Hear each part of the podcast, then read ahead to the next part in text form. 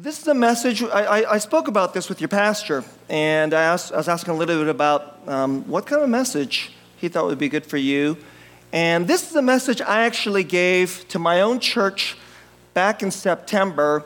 And I actually worshiped with you. My wife and I came here in, in the month of May. It's a little colder in January, isn't it? right? And we worshiped with you um, in the early part of my sabbatical. So around um, this summer, I got a sabbatical I had never had one before, so it's a strange thing where, like, a, you know, you're a pastor, but Sunday wakes, you wake up on Sunday and you're like, whoa, you know, I'm not preaching today. I'm just going to go receive, and that was wonderful. And um, we spent three months in Korea. I'm, I'm Korean American, and, and, my wife, um, I asked her, what do you want for um, your sabbatical? It's your sabbatical too. She didn't hesitate. She's, she doesn't know a lot of her extended family. Um, and so she said, I, I want to meet my extended family. I said, sure, let's do that. And so we spent three months in Korea. And I gave this message right after I came back.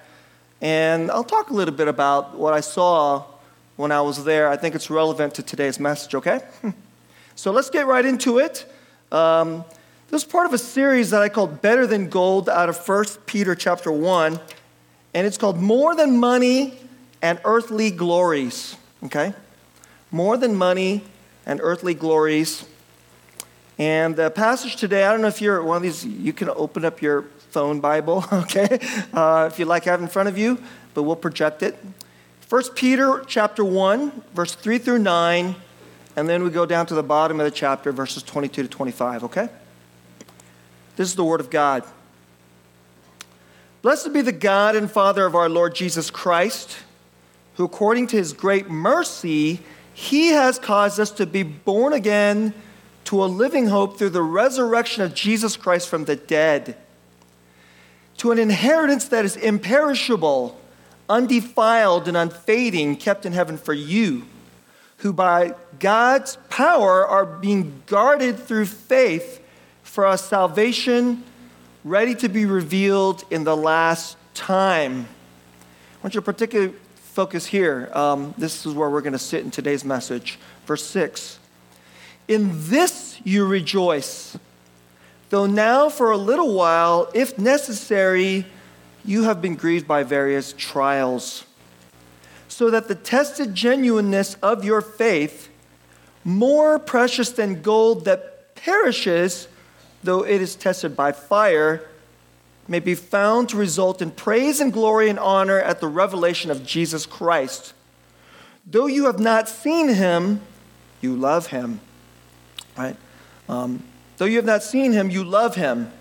Though you do not now see him, you believe in him and rejoice with joy that is inexpressible and filled with glory, obtaining the outcome of your faith, the salvation of your souls. That's uh, verse 9. Let's jump down, just, just for the sake of time. Uh, it's a chock full of theology, incredible stuff, chapter, but for the sake of time, we'll go down to verse 22. Having purified your souls by your obedience to the truth for a sincere brotherly love, love one another earnestly from a pure heart, since you have been born again, not of perishable seed but of imperishable, through the living and abiding Word of God. For all flesh is like grass, and all its glory like the flower of grass. The grass withers, and the flower falls, but the word of the Lord remains forever. And this word is the good news. It is the gospel that was preached to you. May the Lord bless the reading of his word. Um, I'm a little, uh, I'm nervous is the right word. um, can you mind if I pray? I don't usually do this right before I preach, but let's pray.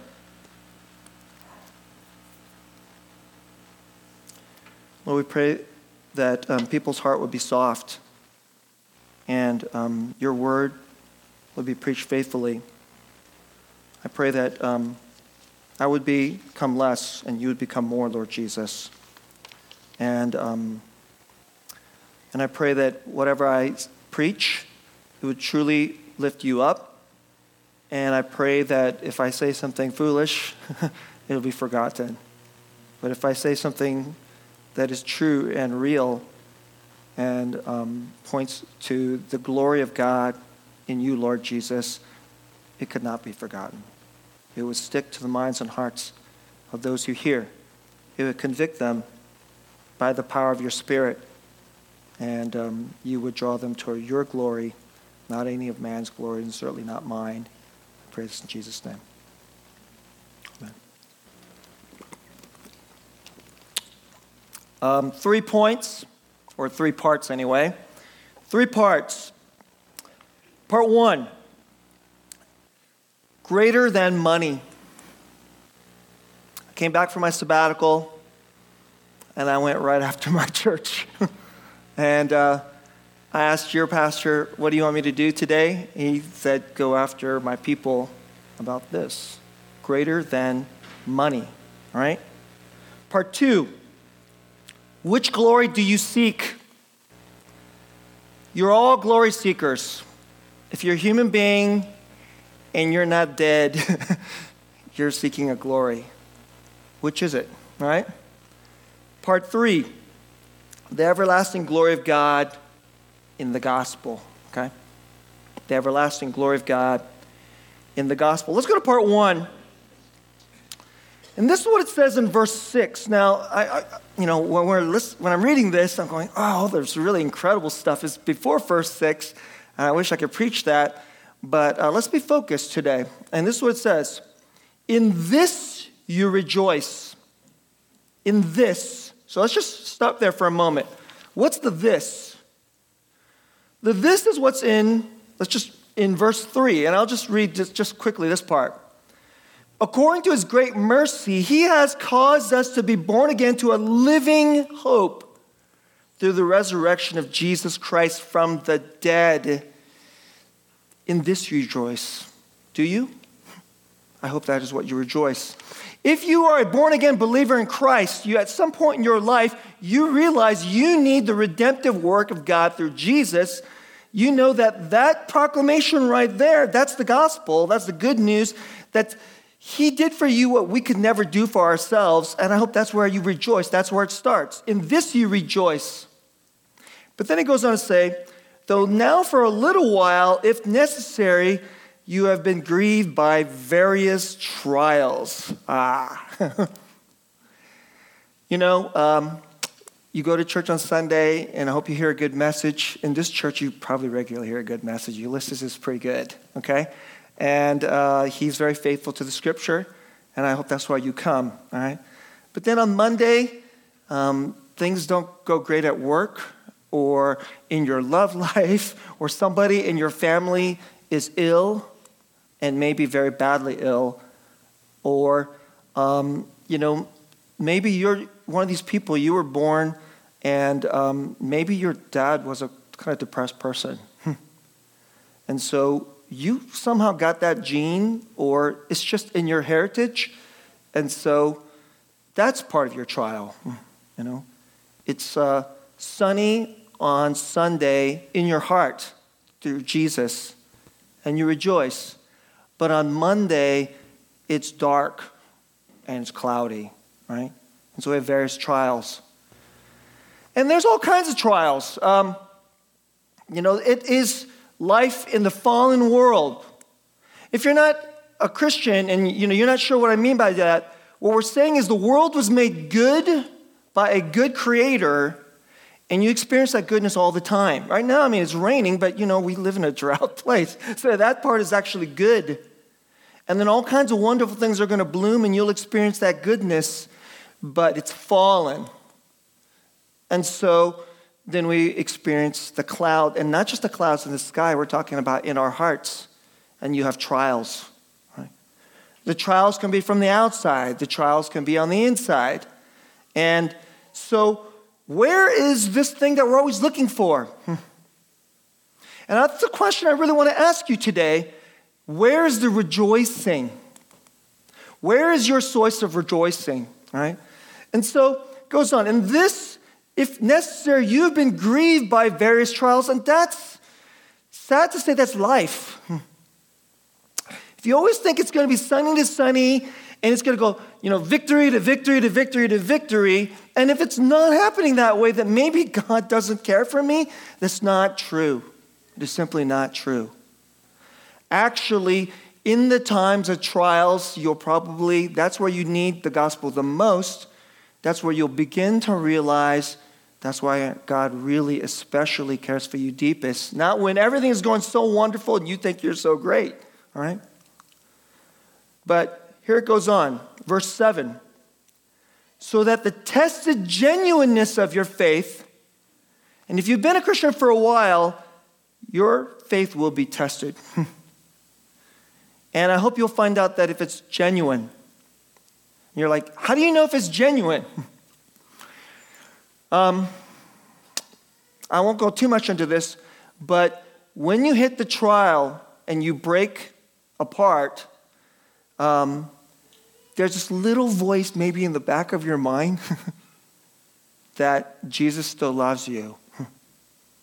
Maybe you curse God because you're like, wasn't this supposed to turn out good? Maybe you're not real. Maybe you got five friends or you're on a really bad, you know, social media thread and it starts to really go around. You know, you ever heard this term exvangelical, right?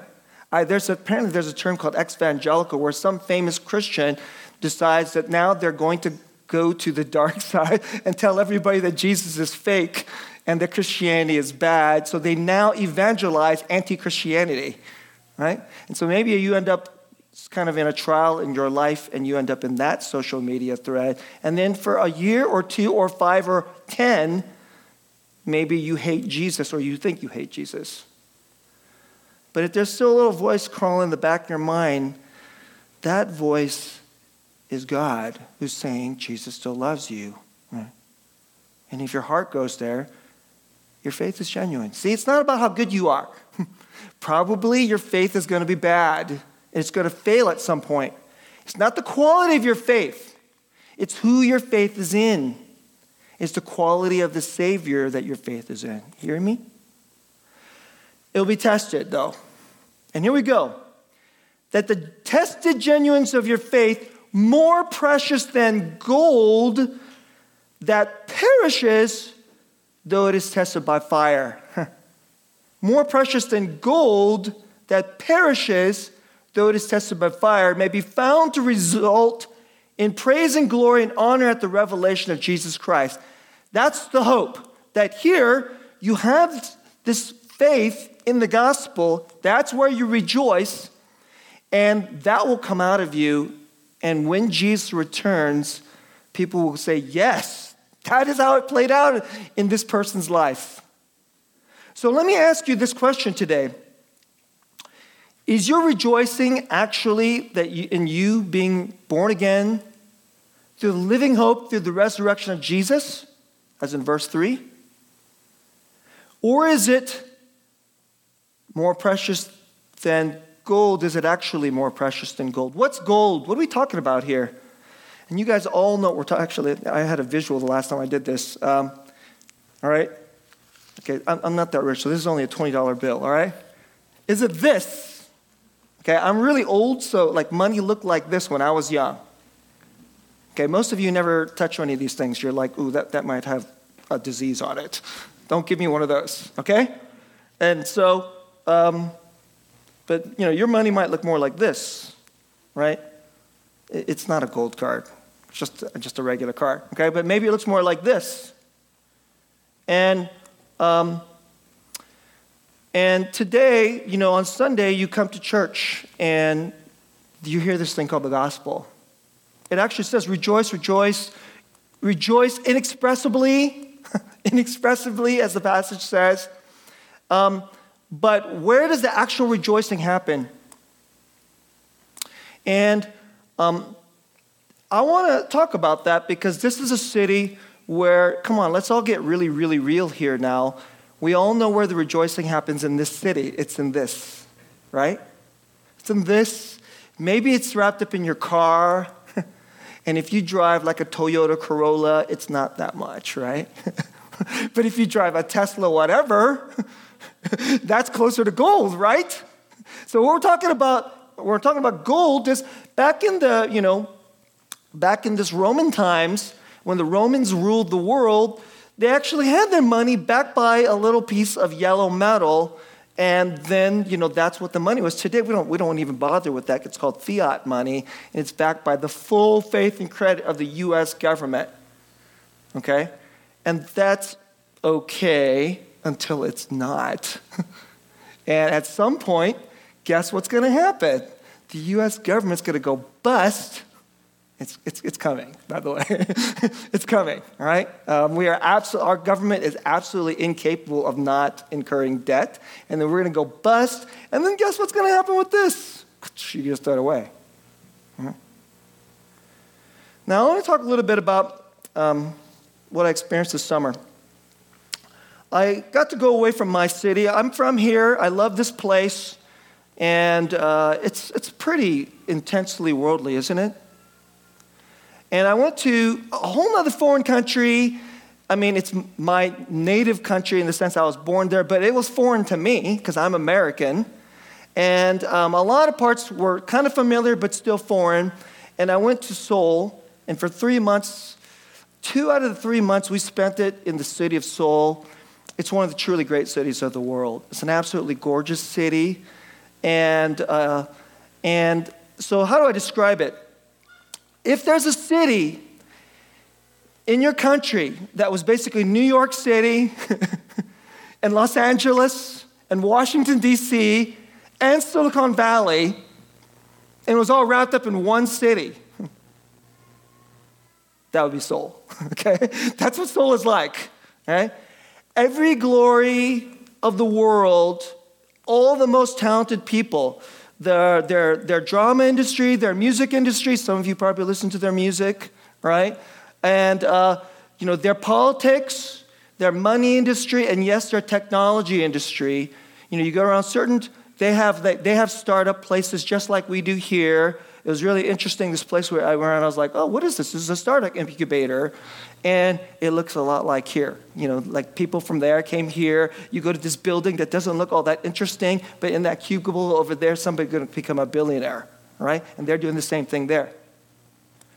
And um, it's a fantastic city to go to if you have this, right? Because there are restaurants everywhere, and they're it almost all tastes good. It's crazy. uh, because the competition is so intense that if you serve bad food, you will die. and what's another thing that's really weird is literally almost on every block, there's coffee shops. and so apparently, um, Seoul is the most caffeine addicted city in the world. And you know, caffeine, I don't know if you know, is that that's, that's the world's most fa- um, favorite drug, and Seoul folks love it. And um, why do they love it so much? And I kind of thought about that too because it's absolutely crazy. There's actually a lot of coffee shops in our city or out here, Sunnyvale, Santa Clara, wherever you happen to live, right here in Silicon Valley, but it's nothing compared to like over there, okay? And I, when you really think about it, um, it's because coffee can be sold with margin. You know what coffee costs there? About the same as what it costs here. You know what folks make over there? Not any much near what people make over here. They're paying $5 for a cup of coffee, or sometimes six, but they make way less money than you. so they pay bar prices for coffee. So that's how people make money. now, I'm going to tell you a story. Um, I was hanging out with my cousins, and, um, and this was summer. and this was supposed to be during the time when the kids are out of school. They get about a month off in the summer. And he has an 11 year old daughter. And we had to, we met up for dinner, and, you know, uh, and he said, Oh, yeah, my daughter is an hagwon. Some of you guys know what that word means? Okay, I don't know if you're Korean, you probably know that word but maybe if you watch K drama, you know what that word means, okay? Um, Hagwon is the Korean word for after school academy. And I asked him, I said, what? What, what, are you talking about? Isn't she 11 years old? Why is she an after school academy? And he just looked straight at me and he was like, yo, uh, he looked, he's like, it's totally like the way it works here in Seoul, man. I go, when does it start? So this is how it works in Korea. Your kid wakes up in the morning, like 8 o'clock or 7.30 or whatever, and they go to school. and then school ends. And then you know what they do? Then they go to school again. the first school is free public education. The second school, you pay private tuition. Almost everybody does it. and I asked him, When did you start doing this? and he said, uh, In Seoul, probably when you're around seven years old. Seven years old. I, and, I, and I looked at him and I didn't say what I was thinking. I was thinking, Are you absolutely bonkers stupid? Why would you send your seven year old girl to school after school? That's crazy talk, right? It's completely normal. Because a lot of you in here are of East Asian descent. I think you guys can relate, right? Maybe some of you grew up in school after school. Uh, um, I live in Cupertino. My children all took piano lessons at a place called Kwan Academy. That's what a Hagwon is. It's an after school academy. It's run by this, this wonderful, she's actually a Christian. Her name is uh, Diane Kwan. And Diane Kwan offers violin lessons and piano lessons and all this stuff. My, that's what my kids went for once a week for a piano lesson. But you know what else is there? How to get, you know, beat SAT tests and AP scores and write excellent essays. And apparently there are kids there when they're really young. But they don't go there for five hours in Seoul, the kids get out of school at 2.30 or whatever, then they go home for a little break, and then they go back to academy, and then they make it a dinner break, and then they're there till like 9 o'clock, and then they study. at least this is what happens when you get to high school. Now, maybe when you're in junior high, you go home and you go to sleep at 10 o'clock. But when you're in high school, then you get out of academy, then you study till 1 in the morning or 2 in the morning then you do it all over again. What's it about? It's about this. because if you do not get into X kind of college, you will not have a nice one of these. And how can you live in this city if you don't have one of these? And if you don't get into some great company or great college, then apparently this is the joke in Korea. you open up a fried chicken restaurant. Because apparently, uh, fried chicken and coffee is a bottomless market for it. And the margins are large. So that's how you make money.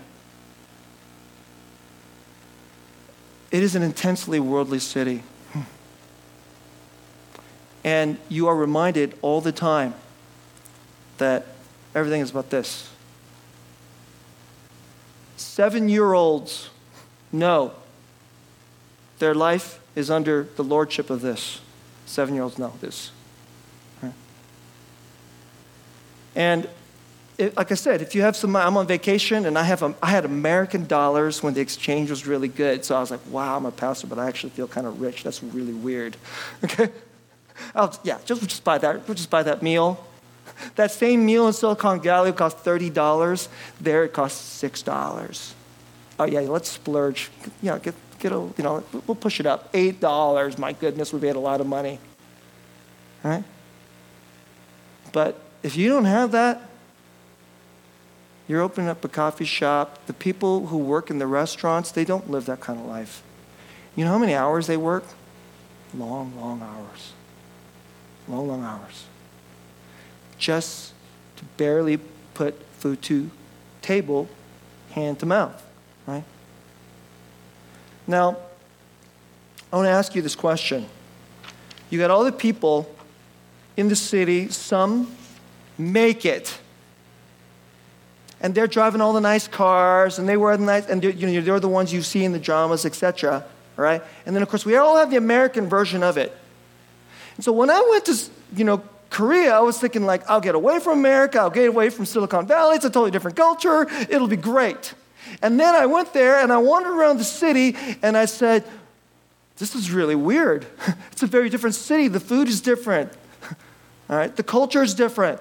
The weather is different. But it's the same. That's how I felt. It's the same. I looked at the young people in the city, and as much fun as I was having getting to spend my American dollars at Korean prices, every day my heart was breaking for the kids. I'll tell you one other thing before I go to part two of my message. Um, I met a pastor out there, and he told me, he said, You should go to some of the Korean churches and see what it's like. He's from America, so he knows what it's like from here. And I said, He said, well, I go, Why? He said, Because um, the churches are in big trouble. I said, Oh, really? I thought Korea, you know, Korea was a hotbed of Christianity. And um, I, you may, I don't know if you know this, but roughly, Korea, the, the demographics say 25% of the country is Christian.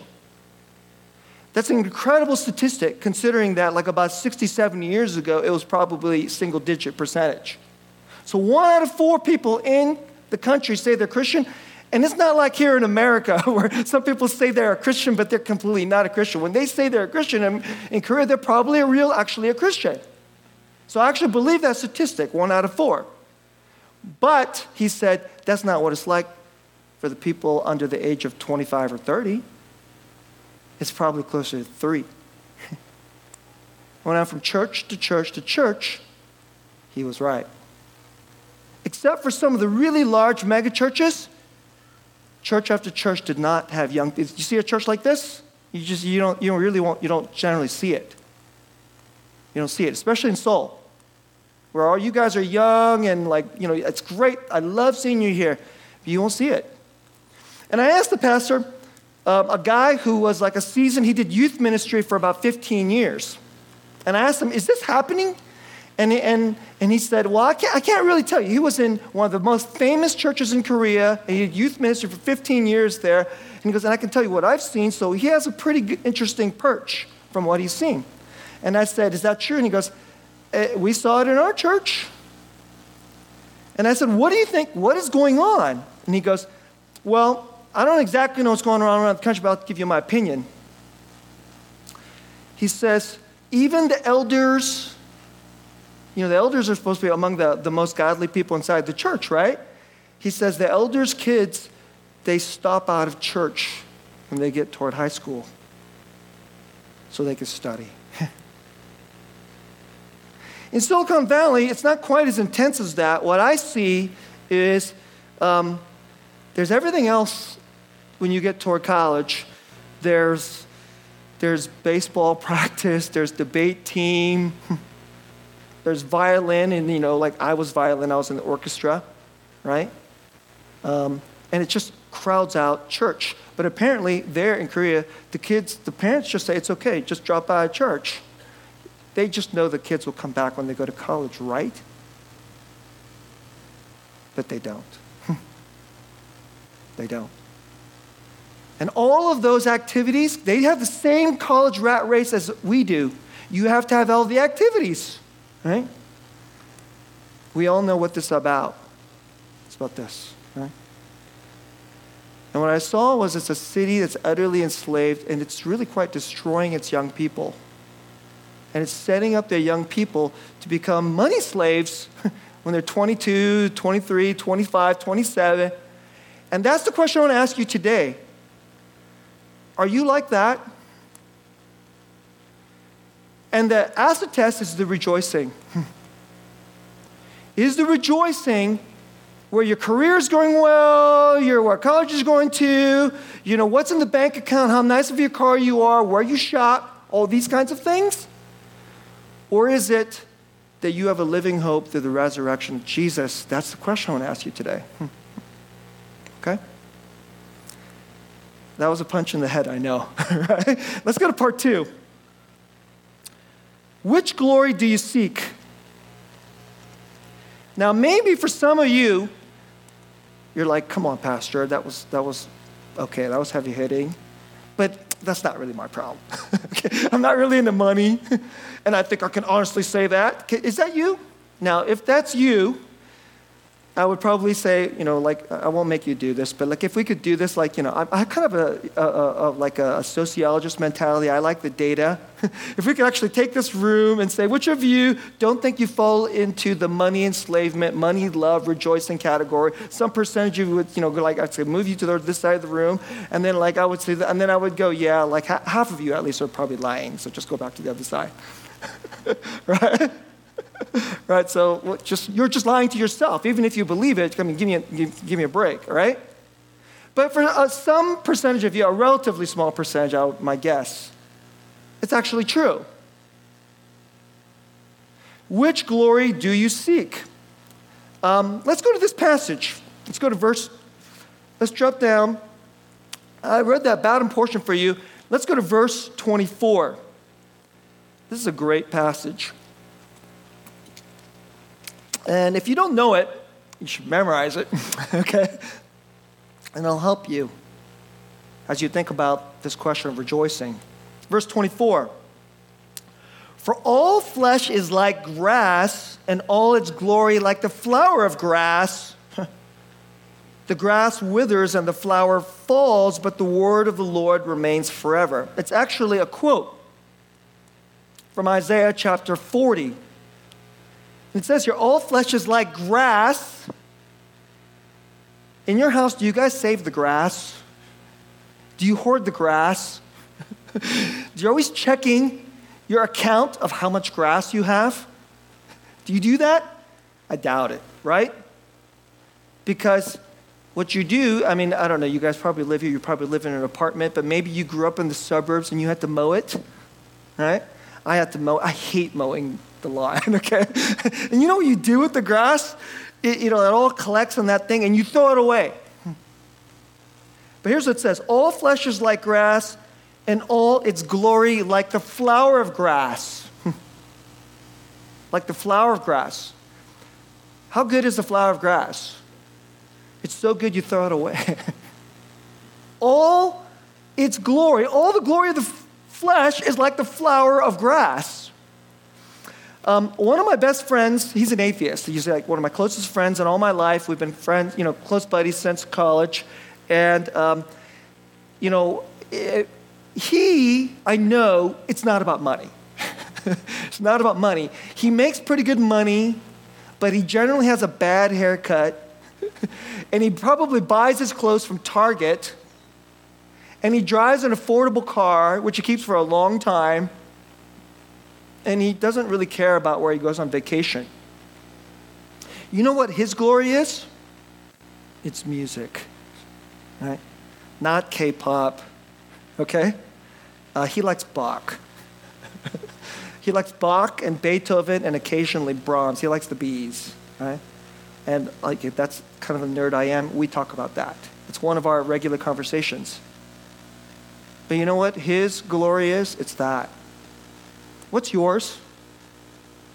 So maybe it's not money. Since I'm the preacher, I should like uh, be a little bit more forthright. I'll tell you what mine is. I'm not a money guy either. okay, I'm not a money guy either. Um, I, you know, I'll, I'll, I'll let you in on something. Sociologists and psychologists have studied this. Have you ever heard this thing called diminishing returns? You hit a certain amount, and then you don't need, it's like more and more and more on top of that doesn't really give you better joy. You ever heard that idea? Well, that's how it is in money.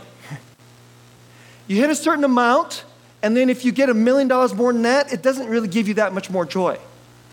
If you get a $100 million more than that, it doesn't give you that much more joy. And sociologists actually studied what that number is. It's like somewhat above the median. That's what it is. Probably in this city, the median, I don't know if you know what the median income is in the city. It's like probably in Sunnyvale, it's about $140,000. It's one of the highest in the country. So in this city, if you want to hit that, like, it's probably about $170,000. So if you live in Sunnyvale and you make more than $170,000, you've already passed the diminishing return. Did you know that? Right? Did you know that? So if you get another million dollars, you won't get that much happier. So I'm just letting you know that. That's the science. It's true. Right? So I know that, and I already don't care about the money. But I'll tell you what I care about knowledge. I'm a nerd. and if you come to my house, you'll see a lot of books on the shelf, and it's driving my wife crazy. so now, since I don't want to drive my wife crazy, I buy my books on Kindle. And if Amazon goes belly up, I will cry. right? Just like, you know, if uh, our house burnt down and I lost my MacBook, I wouldn't care. But if my books burn down, I will cry. because I care about knowledge. You know, every day you wake up, whatever there is that thing. My, my buddy, he wakes up every morning and he is like such a happy clam because there's this thing called Spotify, YouTube music. When we were in college, we would go to like Tower Records and look for CDs. You guys know what a CD is? You know, it's that weird, like this is very, very, very, you know, primitive thing that would spin around and give you music. Okay? We would look for CDs and we'd look for very special recordings that you just couldn't find. Today, you just go on Spotify, boom, it's there. And if it's not on Spotify, it's on YouTube.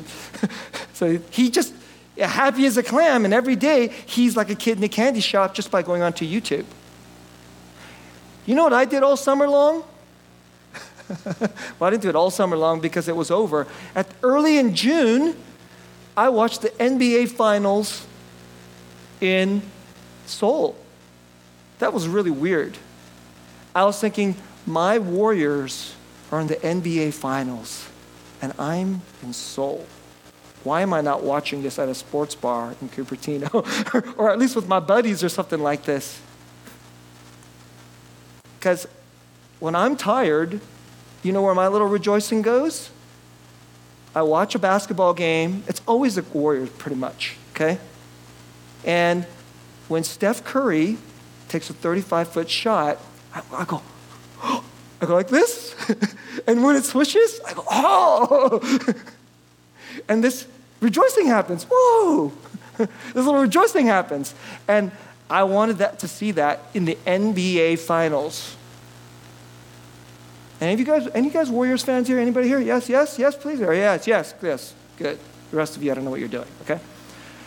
So in game four in June, my favorite player in the whole world, Steph Curry, who, who's a brother, by the way, he knows Jesus, right? That's not why he's my favorite player, okay? But that, that's a bonus. It's a bonus. I mean, he could be an atheist and he'd still be my favorite player, right?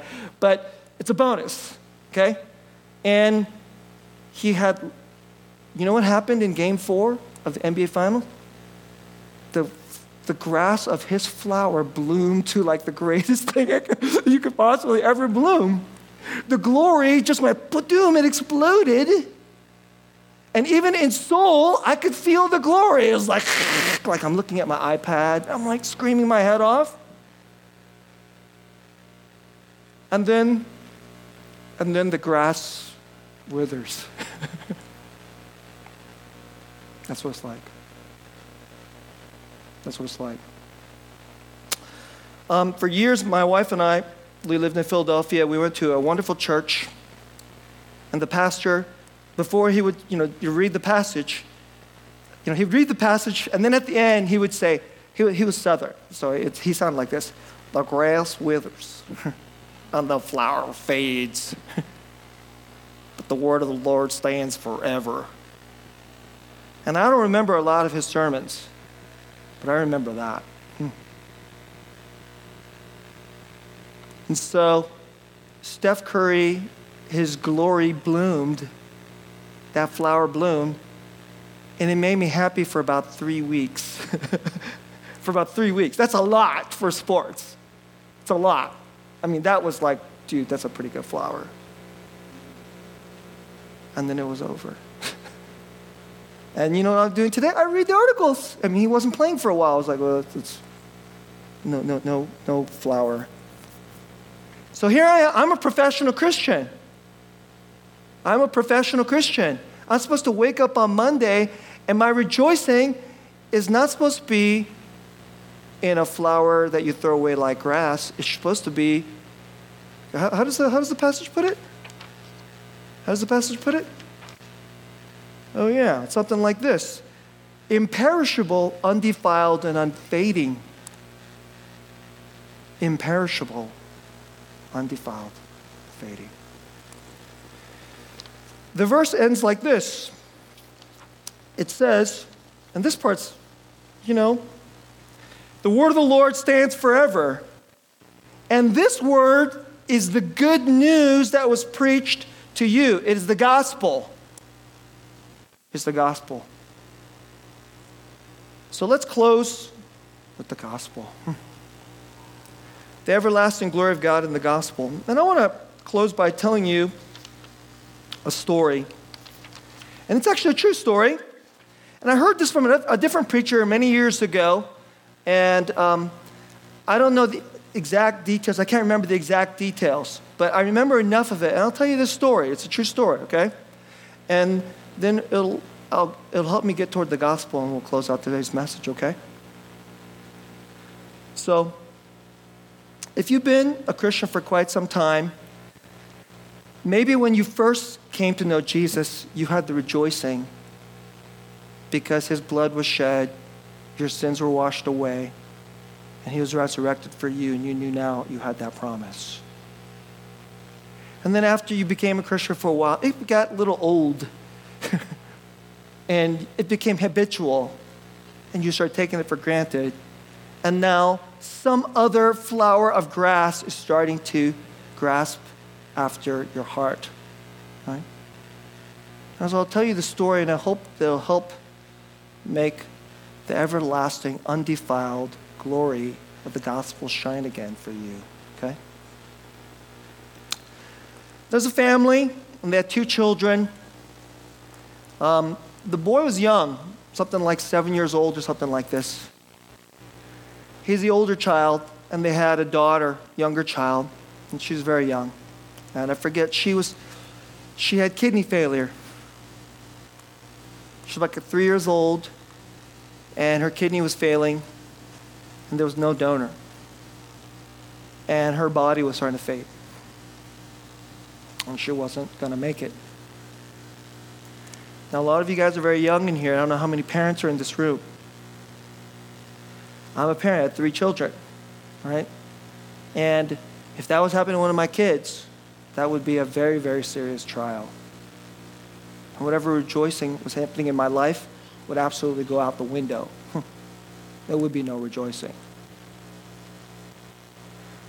There was no donor. There was one match, though. The match was the older brother. So, pretty hard.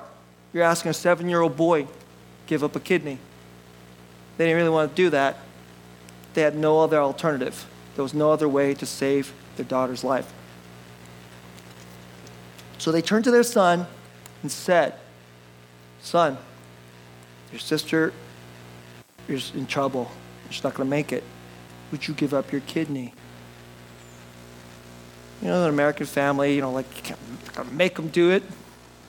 So he thought about it. He thought about it. he thought about it. He said, okay, I'll do it. So, you know, there's some time. You have to prep, get toward the, the operation. You know, they kept checking. Are you still okay? Are you still okay? Yes, I'm still okay. And the night, the night before the surgery came, and he got really, really sad. Okay? He got incredibly sad. And, and then, you know, the next day, before he was about to go to surgery, he started to uh, give everybody a hug. Gave his mom a hug, dad a hug, grandparents. He started to hug everybody. They're like, what are you doing? he said, well, you know, once they put me on the, and then they took out my kidney and give it to my sister, aren't I going to die? Parents looked at him and they were just absolutely floored. and they were utterly aghast because they realized Nobody had ever explained to this seven year old boy that he has two kidneys. And if they take one out, he'll be okay. So he had this burden when they asked him for this kidney. He would give his and he would die. but he then knew his sister would live. This boy was asked this question multiple times. In his mind, he's like, the choice is give up my kidney and die, and I, and she lives, or I keep my kidney and I live. That was the choice to him. He said yes. he said yes. The parents wept and probably like gnashed their teeth and explained to him that's not the case. Isn't that incredible?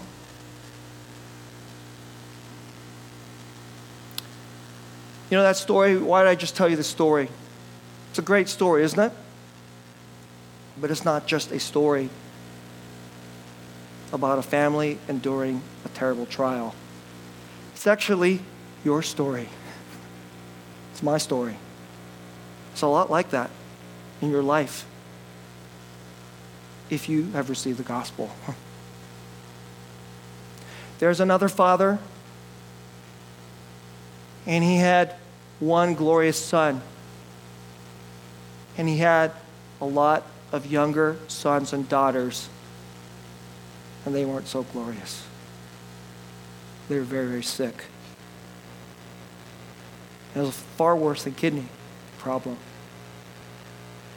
In their hearts, they rejoice over idols, over glories, over glories that will be gone and you throw it away, like the grass, the flower of the grass.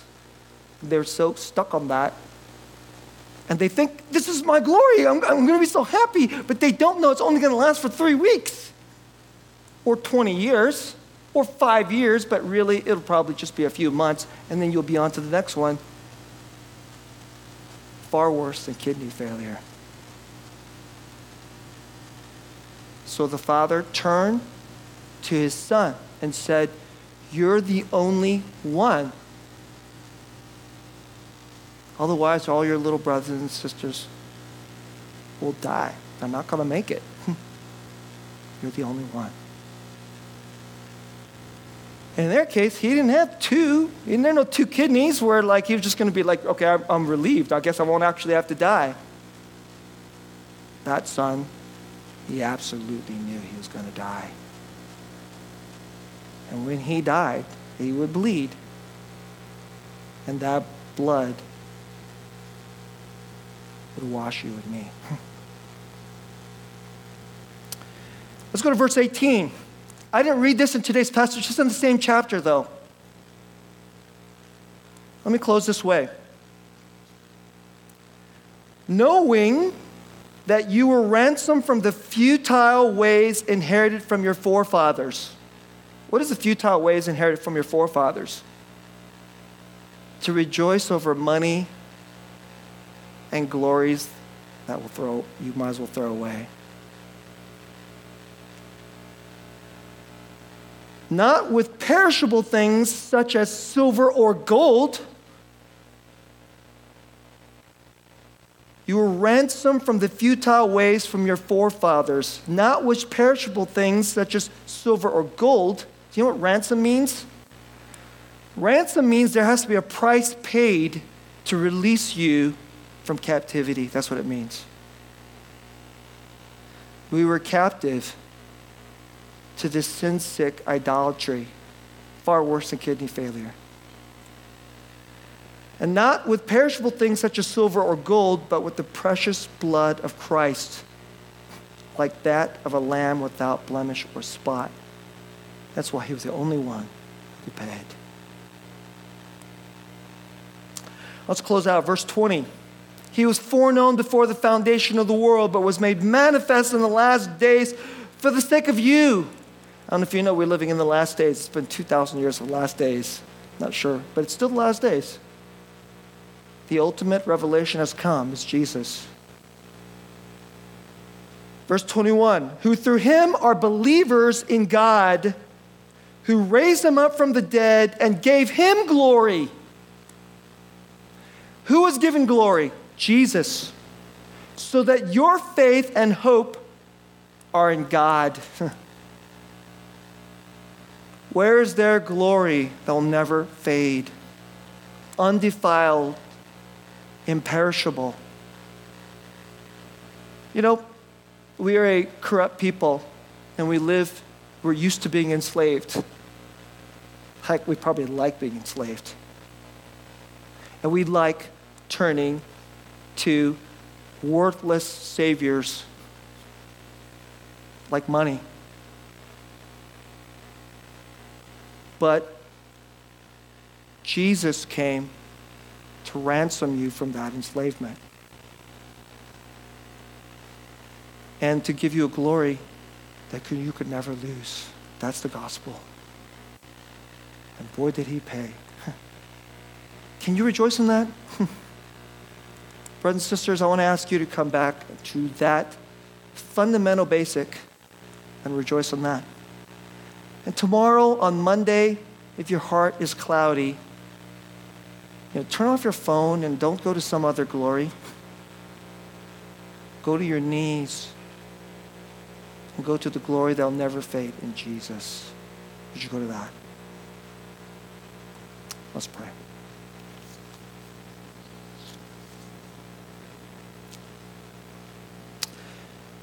I'm going to give you a time to respond. Uh, the worship team will come forward. And you could sing, you could pray. Think of all the things that you really love and how you find your great rejoicing. And is it in the glory given to you by grace when we did not deserve it to ransom you from fading, falling, small things? Would you let Jesus wash over you? Remember that blood washes over all these delusional loves. Today, right now, let me ask you to take whatever it is. Maybe it's music for you. Maybe it's your looks. Maybe it's your career achievements. Maybe it's you're hoping for the love of your life, even the love of your life. he or she, even if you get him or her, will be a glory that fades like the grass, the flower of grass. Would you place that glory into the hands of Jesus and let that be washed over by the glory of his blood, of his grace toward you? Match, take some time now and let you place that before him. And today, would you receive of his glory? Would you look towards your older brother who gave far more than his kidney. He gave of his blood so that he could give you his glory. Would you receive that today? When the music goes, there'll be people here waiting to receive you if you want to be received prayer. And I'll be up in front too if you want to be prayed for by me. Feel free to come forward and respond to either to me or to one of the other people who are waiting for you. Let me pray and let's go to worship. Lord Jesus, to a people in captivity, to a people stuck on little glories that barely can last more than three weeks, to a very intensely worldly city. We think all our wisdoms, just like Saul, we're going to do all these things and run this very, very terrible rat race for the small little glories of the world. But thank you that you responded to the call of the Father to come and give us a glory that's everlasting imperishable and undefiled. Thank you for paying this great price for us. Pour out your Spirit now upon us And let us be ransomed. Let us be captivated by you and enter into true freedom and everlasting glory. In Jesus' name.